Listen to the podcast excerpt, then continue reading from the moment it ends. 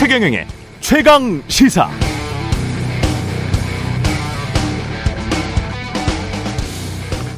저는 그냥 이랬으면 좋겠습니다. 검찰이 정말 수사 기소 제대로 공정하게 다 했으면 좋겠습니다. 없으면 없다. 있으면 있다. 무리하게 죄 부풀리지 말고 묘한 시점에 혐의 흘려서 언론 플레이 하려 하지 말고 이미 나온 의혹들에 대해서는 여야 가리지 말고 제대로 수사 안에서 또 정치 검찰 권력 애완견 소리 듣지 말고 그러다가 시간 지나 정권 바뀌어서 검찰 개혁 목소리 터져 나오면 그때 가서는 또 검찰 중립, 검찰 독립 외치지 말고 공정하게 권력이 있건 없건 돈이 있건 없건 누구나 비슷한 세기와 강도로 이재명, 김건희 관련 의혹 등 주요한 국민적 의혹들에 대한 수사 기소가 공정하게 이루어졌으면 좋겠습니다. 정권에 따라서 또는 조직의 이익에 따라서 어떨 때는 정의로운 검사로 자처하다가 어떨 때는 정치 검찰 소리 듣는 것도 지겹지 않습니까? 아 그러고 보니까 똑같은 비판 한국 언론에게 하는 분들도 많겠습니다. 갑자기 할 말이 없어지네요. 네, 안녕하십니까. 9월 7일 세상에 이익이 되는 방송 최경령의 최강시사 출발합니다. 저는 KBS 최경령 기자고요. 최경령의 최강시사 유튜브에 검색하시면 실시간 방송 보실 수 있습니다. 문자 참여는 짧은 문자 50원, 기문자 100원이 드는 샵 9730 또는 유튜브 무료 콩어플 많은 이용 부탁드리고요. 오늘 최강시사 서영교 더불어민주당 최고위원 그리고 어제 태풍 흰남도 피해 관련돼서 포항 상황 집중적으로 좀 들어보고요. 3부에서는 김건희 여사 논문 표절 의혹 관련 오마이뉴스 윤근혁 기자 연결합니다.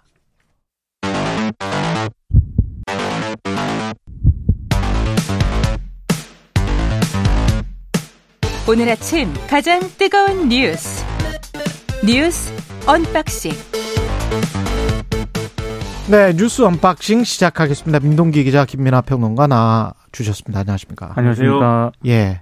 포항 지차장 지하 주차장 침수 사고 관련해서는 또 박대기 기자랑 이 시간 이후에 또 자세히 전해드릴 예정입니다. 태풍 이후의 상황을 각 지역에서 청취자분들이 많이 문자를 보내주시면 도움이 많이 되더라고요. 방송에도 도움이 되고 네. 다른 분들에게도 상황을 이해하는데 도움이 될 것 같습니다. 이재명 민주당 대표는 검찰 소환에는 불응하고 불출석 했고요. 서면 조사로 대체됐다 이런 입장을 내놨습니다. 서면 답변서를 제출을 했습니다. 예. 그래서 이제 출석하지 않는 쪽으로 이제 방향을 정했고요. 공소시효가 9일까지거든요. 그래서 언론 보도를 보니까 검찰이 내일 기소할 가능성이 크다 이렇게 보도를 하고 있습니다.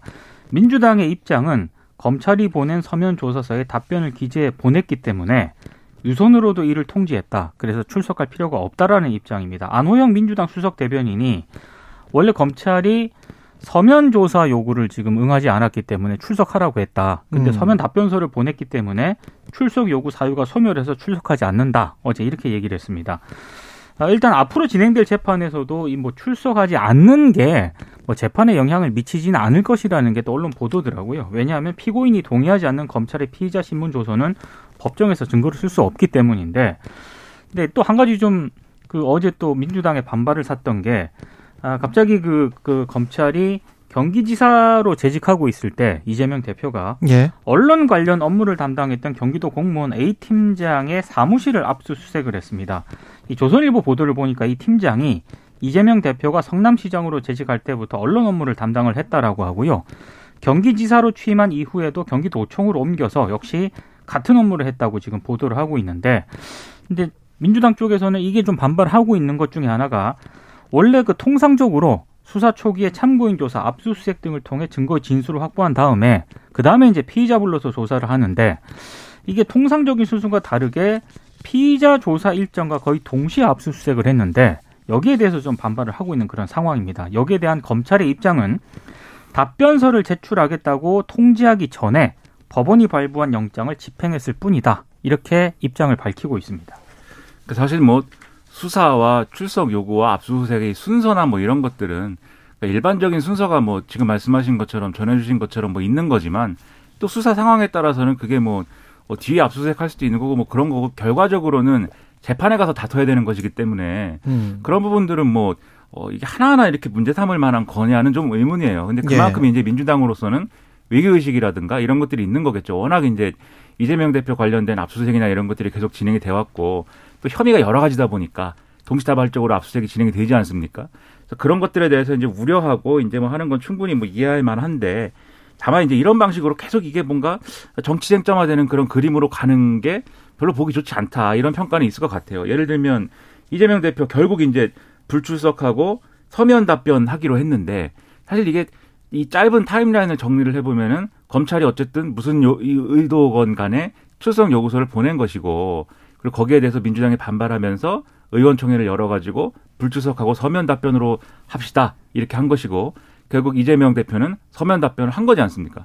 근데 중간에 의원총회라든가 뭐 이런 건 사실 지금 말씀드린 이 타임라인에서 없어도 되거든요. 이런 게 아니고 그냥 이재명 대표가 서면 답변을 하기로 결정하고 검찰하고 협의하고 하면 되는 건데 지금 중간에 이 과정들 때문에 정치 쟁점화된 것처럼 돼버렸단 말이에요.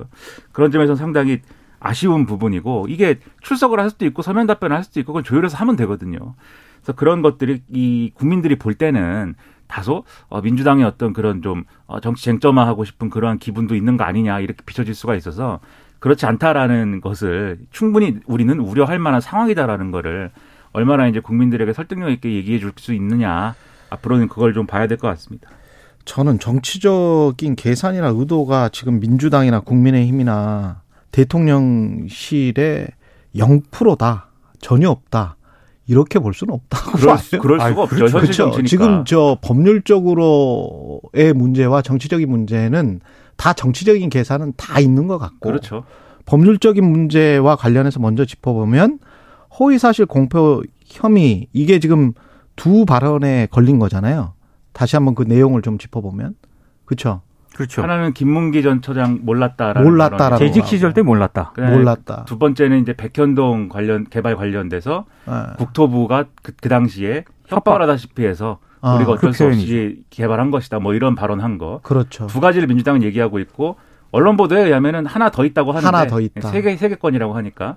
근데 하나는 구체적으로는 뭐 내용이 안 나온 것 같습니다. 이것도 지난번에 이제 뉴스타파 보도에서 이 주가 조작과 관련해서 이게 뭐 1인 매매였다라고 이 그런 식으로 이제 관련된 김건희 여사 관련해서 그렇게 그런 식으로 이야기를 했잖아요. 이게 허위 사실 공표 혐의에 관련해서 좀 찾아보니까 먼저 두 가지를 입증을 해야 되더만요. 이게 객관적 사실이다. 그러니까 알았나 몰랐나는 주관적인 거잖아요. 그렇죠. 우리가 깜빡 까먹을 수도 있는 거잖아요. 그리고 1인 매매였는지 1인 매매가 아니었는지도 그 사실을 인식하고 있는 사람의 주관적인 인식에 따라서 좀 달라질 수가 있기 때문에 이게 확실히 어떤 김문기 전 처장을 알았다, 몰랐다. 이게 객관적으로 서로 통화를 했다. 무슨 뭐가 나왔다. 아니면은 사진이 지금 나왔는데 그 네. 사진 속에서 그게 몇 년 전인데 그때 어떤 어떤 내용이 더 구체적으로 나와야 될 것 같고 두 번째는 적극적 의도적으로 거짓말을 했어야 되더라고요. 그렇죠. 예, 선거법과 관련해서는 네. 그런 법률적인 문제가 있고 그래서 이거는 둘 다 당시의 대통령 후보들이 다 지금 걸려 있는 거기 때문에 이따 김건희 특법 특검법 관련해서 이야기는 하겠습니다만 그거는 다른 문제고 또 법률적으로는 그렇죠. 네. 허위 사실 공표와 관련해서는 이런 법률적인 내용을 가지고 기소 과정, 재판 과정에서 분명히 서로 간에 이야기가 오고 갈 것이다. 여야 모두 그렇죠. 다.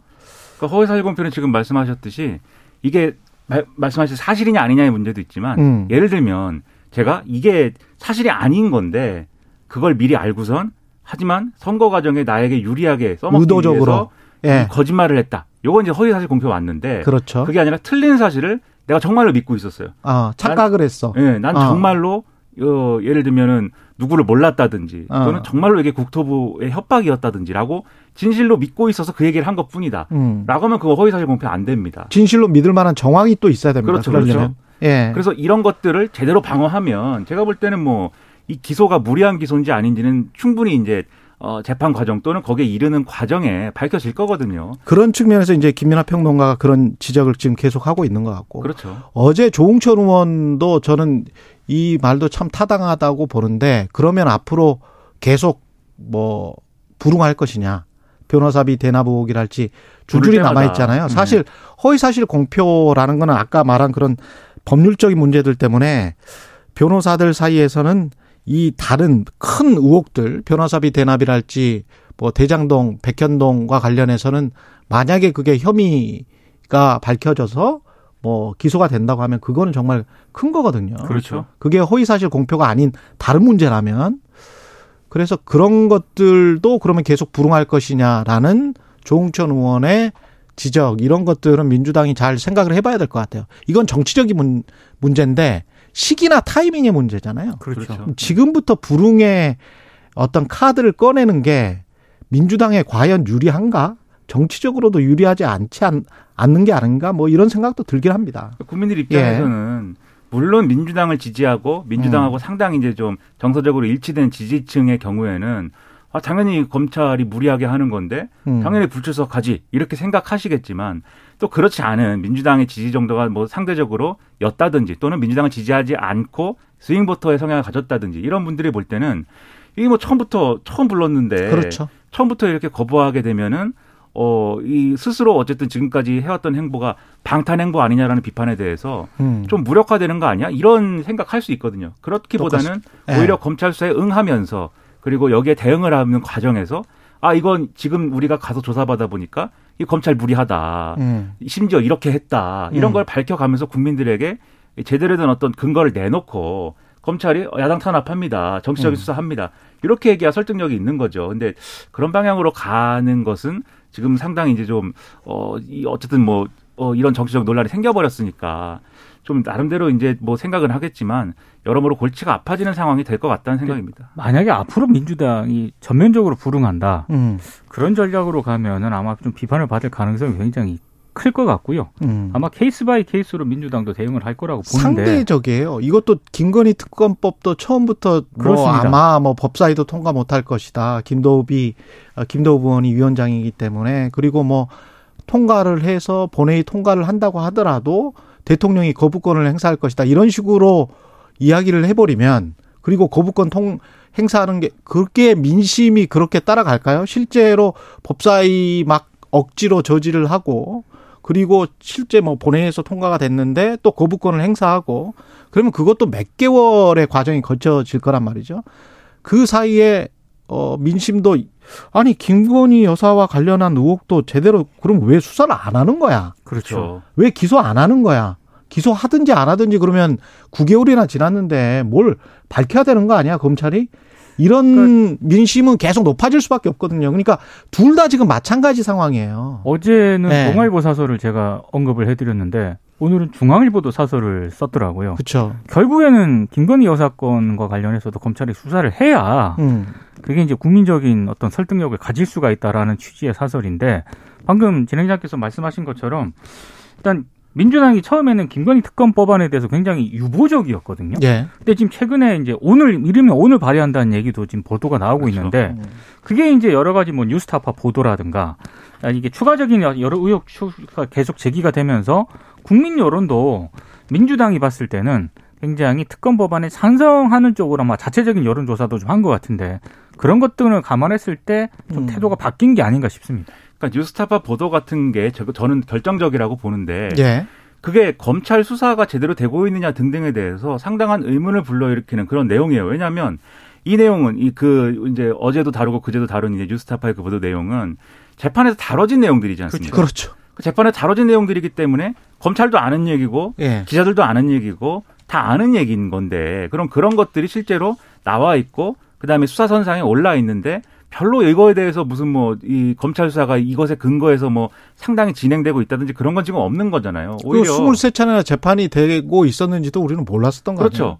오히려 이 언론의 보도 내용이나 이런 걸 잘 보면은 이 김건희 여사 관련된 사건에 대해서는 검찰은 우리가 비유하기로 침대 축구 비슷하게 하고 있는 그런 모양새처럼 보이는데 왜냐면은 지금 네. 말씀하신 대로 뭐가 무혐의면 무혐의라고 음. 하는 거고 이거 저기 기소 안 그렇죠. 하는 것이고 네. 뭐 결론을 내야 되지 않습니까? 빨리 결론을 내줘야 돼요 검찰이. 이건. 근데 언론의 평가는 원래 무혐의 이렇게 가야 되는데 네.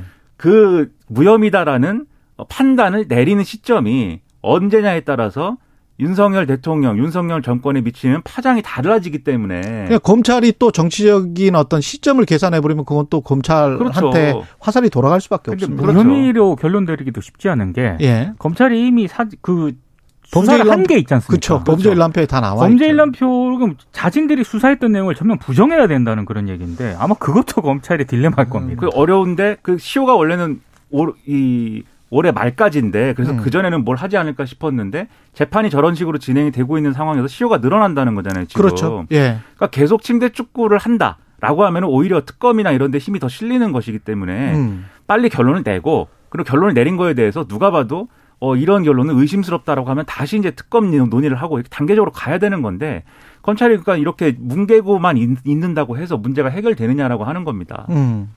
국민의힘 비대위원장에는 박주선 전 국회 부의장이 물망에 갑자기 올랐습니다. 그러니까 주호영 전 비대위원장이 비대위원장 다시 안 맡겠다 어제 예. 입장을 밝히면서 이제 박주선 전 국회 부의장이 이제 언론들에 의해서 많이 거론이 되고 있는 것 같습니다. 아 근데 이제 박주선 전 부의장 외에도 자유한국당 시절에 당무감사위원장을 지냈던 이용구 전 중앙대 총장도 함께 거론이 되고 있는데요. 일단 언론들은 박주선 전 부의장 쪽에 더 무게 중심을 싣는 것 같습니다. 왜냐하면 검사 출신이고요. 어, 윤 대통령하고 서울대 법대 특수부 선후배 사입니다. 예. 어, 그래서 뭐 대통령 침식 준비위원장까지 지냈기 때문에 사실상 윤심이 좀 반영된 어떤 그런 인사 아니냐 이렇게 해석을 하고 있는데, 근데 국민의힘 내부에서는 묘하게 좀 찬반이 나뉘는 것 같아요. 일단 호남 출신이고 민주당 계열 출신이기 때문에 아무래도 좀 어, 통합 이미지를 좀 더할 수 있, 지 않겠느냐 이런 평가가 분명히 있긴 합니다만 아, 다른 한쪽에서는 또 검사 출신이냐 음. 이런 비판도 제기가 되고 있습니다. 심지어 권성동 원내대표가 자기 마음대로 검사 시절에 직장 상사를 또 추천했다라는 비판까지 나오고 있거든요. 그러니까 국민의힘 내부에서도 묘한 분위기가 지금 형성이 되고 있습니다. 그러니까 그 얘기가 이제 권성동 원내대표가 서울중앙지검의 평검사 시절에 부장으로 모셨답니다. 박주선 당시 검사를. 아, 그랬군요. 네, 직속 상사였다고 이제 하는 그런 얘기 또 하는 건데. 굉장히 예. 훌륭하다고 또 평가를 했답니다. 네, 그래서 지금도 네. 국회에서 만나면 부장님이라고 한다는데. 근데 이제, 네. 어, 이, 뭐, 이게 잘 이해, 이해가 매끄럽게 안 되는 게 주호영 이제 그, 어, 전 의원, 주호영 의원이 나는 안 합니다. 비대위원장. 요거는 이해할 수 있어요. 그냥 법적인 음. 논란이 있고 그렇죠. 그다음에 내부에서도 주호영 비대위 체제가 맞느냐라는 의문이 있다고 하면은 음. 굳이 내가 이렇게 해야 될 필요성이 있겠죠. 예. 주호영 이 의원 입장에서는. 근데 그게 그 대안이 박주선 전 의원이다라고 하면은 여기는 큰 의문보호가 찍히죠. 왜냐하면 지금 말씀하신 것처럼 국민의힘 출신 사람도 아니고 당원도 아닐걸요 아직. 그럴 수 있죠. 그리고 접점이 아무것도 없지 않습니까? 예. 근데 이분은 아니 취임 준비위원장을 했으니까 그렇죠. 예, 그게 당하고 네, 아 당하고는 당하고는 네. 그렇죠. 예. 당의 비대위원장으로 거론이 되는데 당하고 접점이 없어요. 예. 그러면 갑자기 왜 튀어나온 것이냐 이걸 의문을 음. 가질 수밖에 없고 권성동 원내대표가 SBS와의 통화에서 한 얘기를 보면은 음. 나는 지금 용산의 미션을 수행하는 것이다 이렇게 얘기했다고 하는데 와. 어. 그러니까 결국은 윤석열 대통령의 윤심이 그냥 영향을 미치는 정도가 아니라 거의 비대위원장을 지금 점지해 준 거 아니냐 이렇게 갈 수밖에 없는 거거든요 얘기가 그 특수부 선배를 꽂아 넣는 거네. 그렇죠. 그 그게 당해? 특, 수부 선배여서인지 뭔지 이것도 사실 맥락도 네. 지금 이제 우리가 말한 것처럼 여러 가지 정적 온갖 정치적 해석이 나오는 거예요. 그래서 그렇겠죠. 국민의힘에 있는 의원들도 음. 왜 이렇게 되는 거지에 대한 의문이 있을 거 아닙니까? 제가 본 언론 보도 내용에 심지어 이런 얘기도 나온대요 내부에서 이게 예. 윤석열 대통령이 우리를 테스트하는 것이다. 나중에 총선 전에 예를 들면 정계 개편이나 이런 걸 시도할 때 과연 반발할지 안 할지에 대해서 예? 이 호남 출신의 이런 인사를 이제 계속 지금 여의도에서는 정계 개편 이야기가 나오고 있습니다. 계속 그 얘기를 하니까 예. 이런 얘기까지 나오는데 과연 이게 국민의힘이라는 여당이 보여줘야 될 지금의 모습일까? 그리고 당무에 개입하지 않는다고 분명히 대통령이 얘기를 했는데 이런 방식으로 논의가 진행되는 게 바람직한가? 상당한 의문입니다. 그 우스갯소리도 나오더라고요. 음. 일단 검사 출신이어야 된다. 아니 그리고 이제 국민의 입장에서는 그런 이야기는 하겠죠. 명분이 호남 출신의 인사에 뭐 근데 탕, 호남 탕평 뭐 이런 이야기 하지 근데 않을까요? 일단 당을 잘 알아야 되잖아요. 네. 무조건 호남 출신이기만 하면 되는 것이냐 이것도 의문이 있어요. 왜냐하면 이분이 과거에 네. 그 민주통합당 시절에 탈당해서 무소속 출마하고 이랬는데 그때 당시에 경선 관련 잡음 때문에 누가 막 죽고 이래가지고 그 논란까지 안고선 된 분이라 사실 호남권에서도 정말 호남을 대표할 수 있는 어떤 정치적 영향을 가진 그런 정치인이냐에 대해서는 제가 볼 땐 평가가 상당히 갈릴 거거든요. 예. 비대위원장이잖아요. 그럼 비대위원장이 되려면은 국민의힘 내부 사정이라든가 이런 그렇죠. 상황을 너무나도 잘 아는 사람이어야 아니면 되는데. 김종인 박사처럼 뭔가 카리스마가 완벽해서 그렇죠. 외부에서 영입을 해가지고 완전히 당을 장악할 수 있는 그런 사람이어야 되겠죠. 근데 이제 네. 지금 논하는 비대위가 그래서 아마도 음. 이 비대위는 그렇죠. 음. 바로 전당대회로 그냥 넘어가기 위한 비대위라서 짧고 권한이 없을 것이다. 예. 그래서 전당대회를 한다고 하는 전제는 이준석 전 대표 문제 정리된다는 건데 예. 그것은 경찰 수사와 윤리 추가 징계로 돌파하겠다는 거 아니냐. 이렇게 지금 얘기를 하고 있는 거죠. 그게 바람직한 모습이 아닙니다. 이런 게. 수님은 원내에서 아무도 안 하려고 해서 불가피한 것 아닐까요? 이분도 정확하게 보신 것 같습니다. 그런 얘기 예. 있죠. 그렇죠.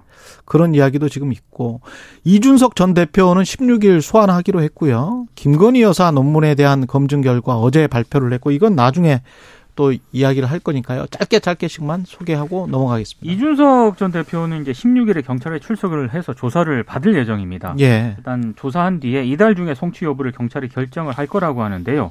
언론 보도를 종합을 해보면 일단 성비위 의혹권이 있지 않습니까? 이거는 공소시효가 지나서 공소권 없음으로 종결하는 쪽으로 가닥을 잡았다라고 보도를 하고 있습니다.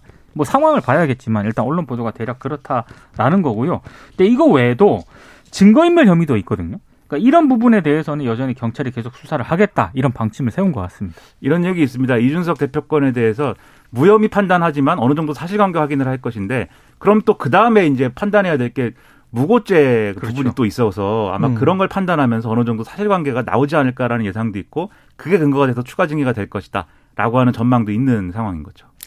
여기까지 듣겠습니다. 뉴스 언박싱 민동기 기자 김민아 평론가였습니다. 고맙습니다. 고맙습니다. KBS 1라디오 최경영의 최강시사 듣고 계신 지금 시각 7시 42분입니다.